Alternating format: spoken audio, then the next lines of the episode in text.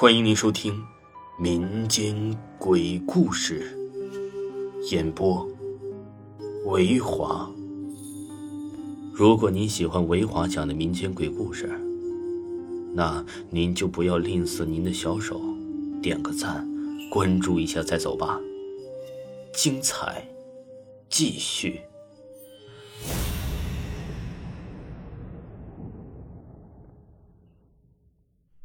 我有个发小，死的特别惨。那时候我们一共五个小孩，在火车道那边玩。那时候他也不知道怎么的，腿就卡在了轨道上。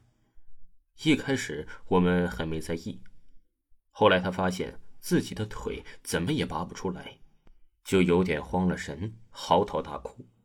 我当时啊年龄最大，比较有主见。于是喊了两个小孩，抓紧跑去找大人帮忙。然后我跟另一个力气比较大的一起，就使劲的拔这个发小的腿。大概过了十几分钟，一声火车鸣笛声把我们的魂儿都惊出来了。我当时脑袋嗡的一下，心想完了。我记得当时我的裤腿儿直接就湿了。我那个被卡住腿的发小也不哭了。整个人傻呆在那里，愣住了。我一巴掌扇在他脸上，他才反应过来。妈的，赶紧拔呀！操！另一个小伙伴见状，也反应过来，把吃奶的力气都用上了。我俩为了拔他的腿，脸给憋得通红。然而火车的速度很快，没一会儿就能看到了，而且火车头眼瞅着越来越大。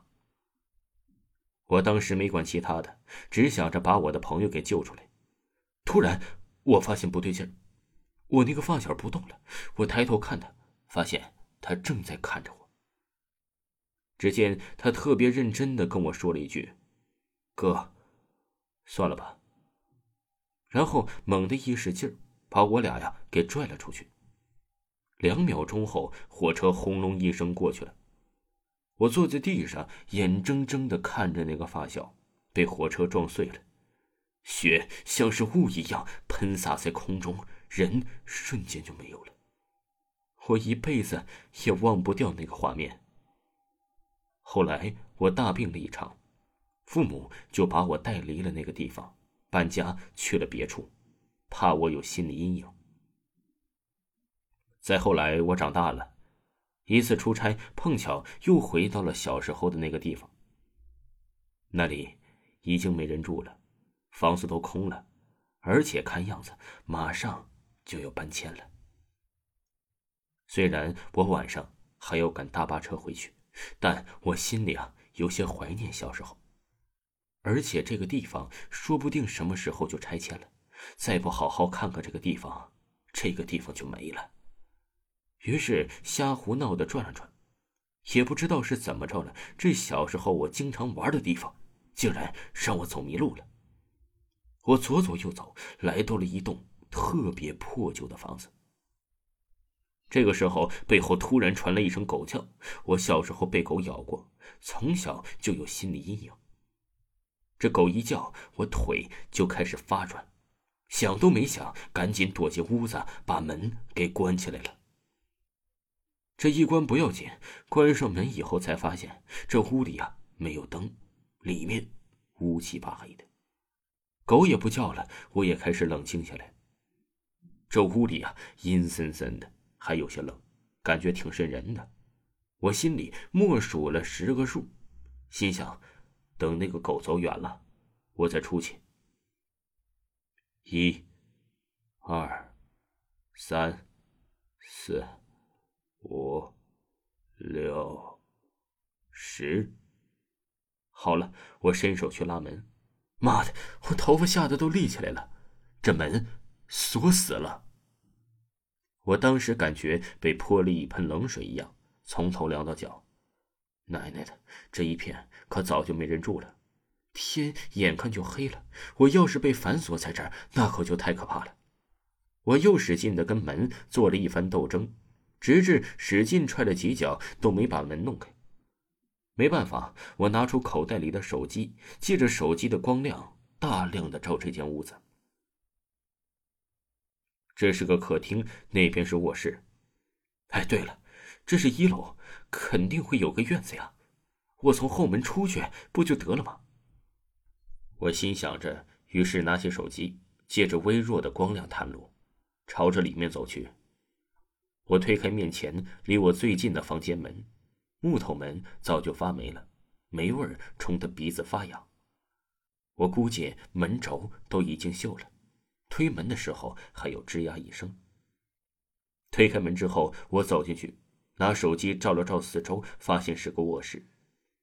也不知道我他妈哪里来的好奇心，我朝着卧室的床走了过去。那边呢有个床头柜，我看上面有东西，于是顺手就拿手机照了一下。这一照啊，差点给我吓死！上面摆着一个小孩的照片。那个小孩就是我儿时被火车撞死的发小，他眼睁睁的死在我眼前，我的血液一下就凝固了，脚根本就迈不开步子，整个人都愣在那里，动都不会动了。也不知道过了多久，一股热血涌上心头，我回过神来，心里只有一个想法：跑。也就是这个时候，我发现我尿裤子了。这是我长这么大以来第二次尿裤子，当然我也顾不上这么多了，转身我就跑。然而只听到扑通一声，也不知道是绊到了什么东西，我被狠狠的摔到了地上，手机直接甩进了床底下。那时候，应该就是我这辈子离被吓死最近的时候了。在一片废墟的居民区里。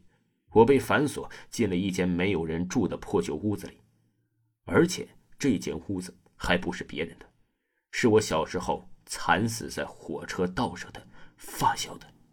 而我此刻本想逃跑，却不知被什么东西绊了一下，狠狠的摔在地上。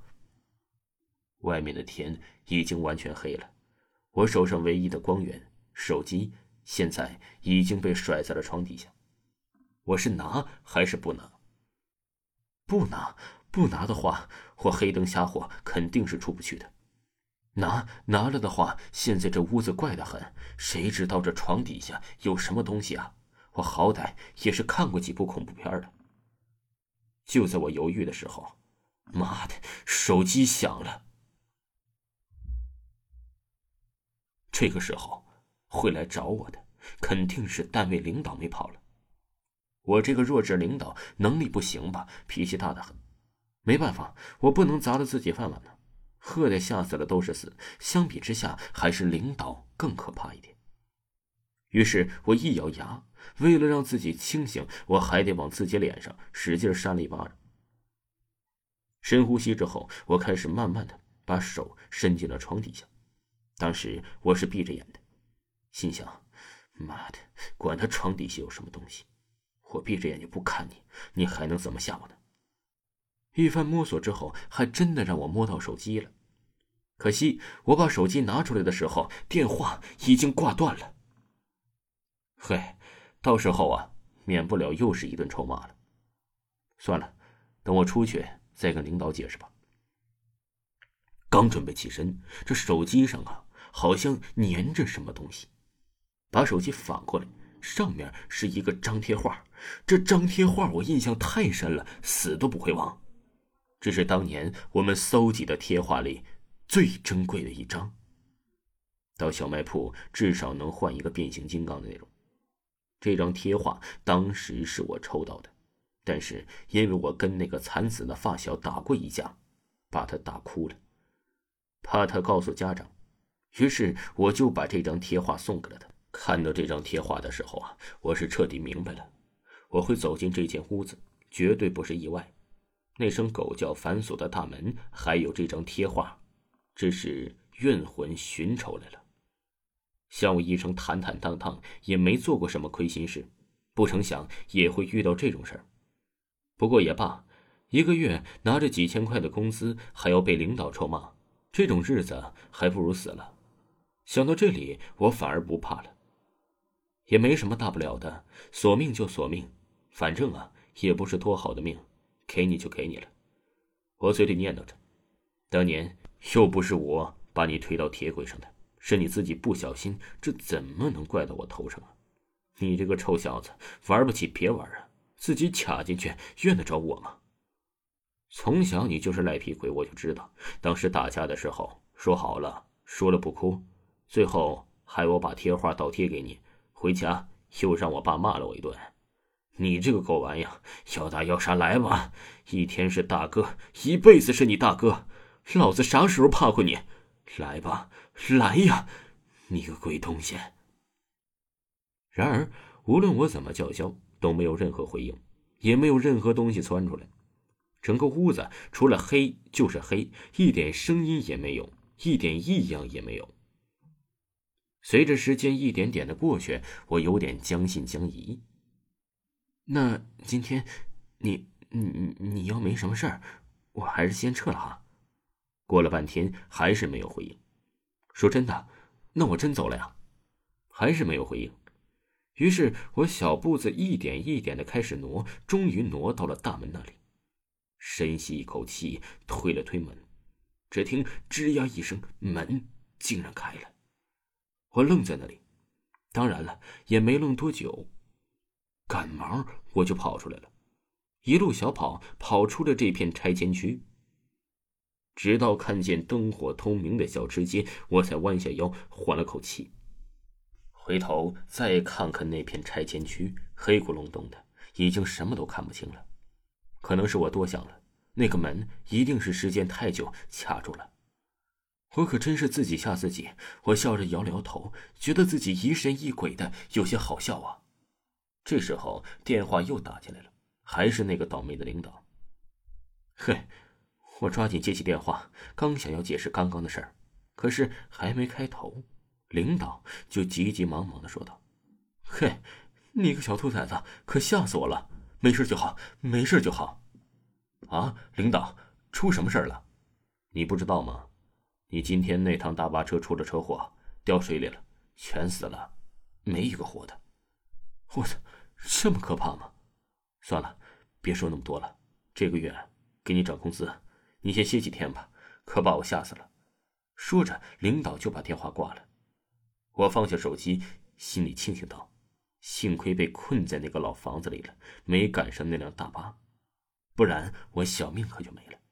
突然，我好像意识到了什么，拿起手机反过来，那张贴画还在，那是我和发小一起争过的贴画。我看向那片拆迁区，那里黑咕隆咚的，我的心情有些复杂。谢了，兄弟，我会好好活下去的。身边来来往往的都是人。我朝那个没人的地方鞠了一躬。听众朋友，本集播讲完毕，感谢您的收听。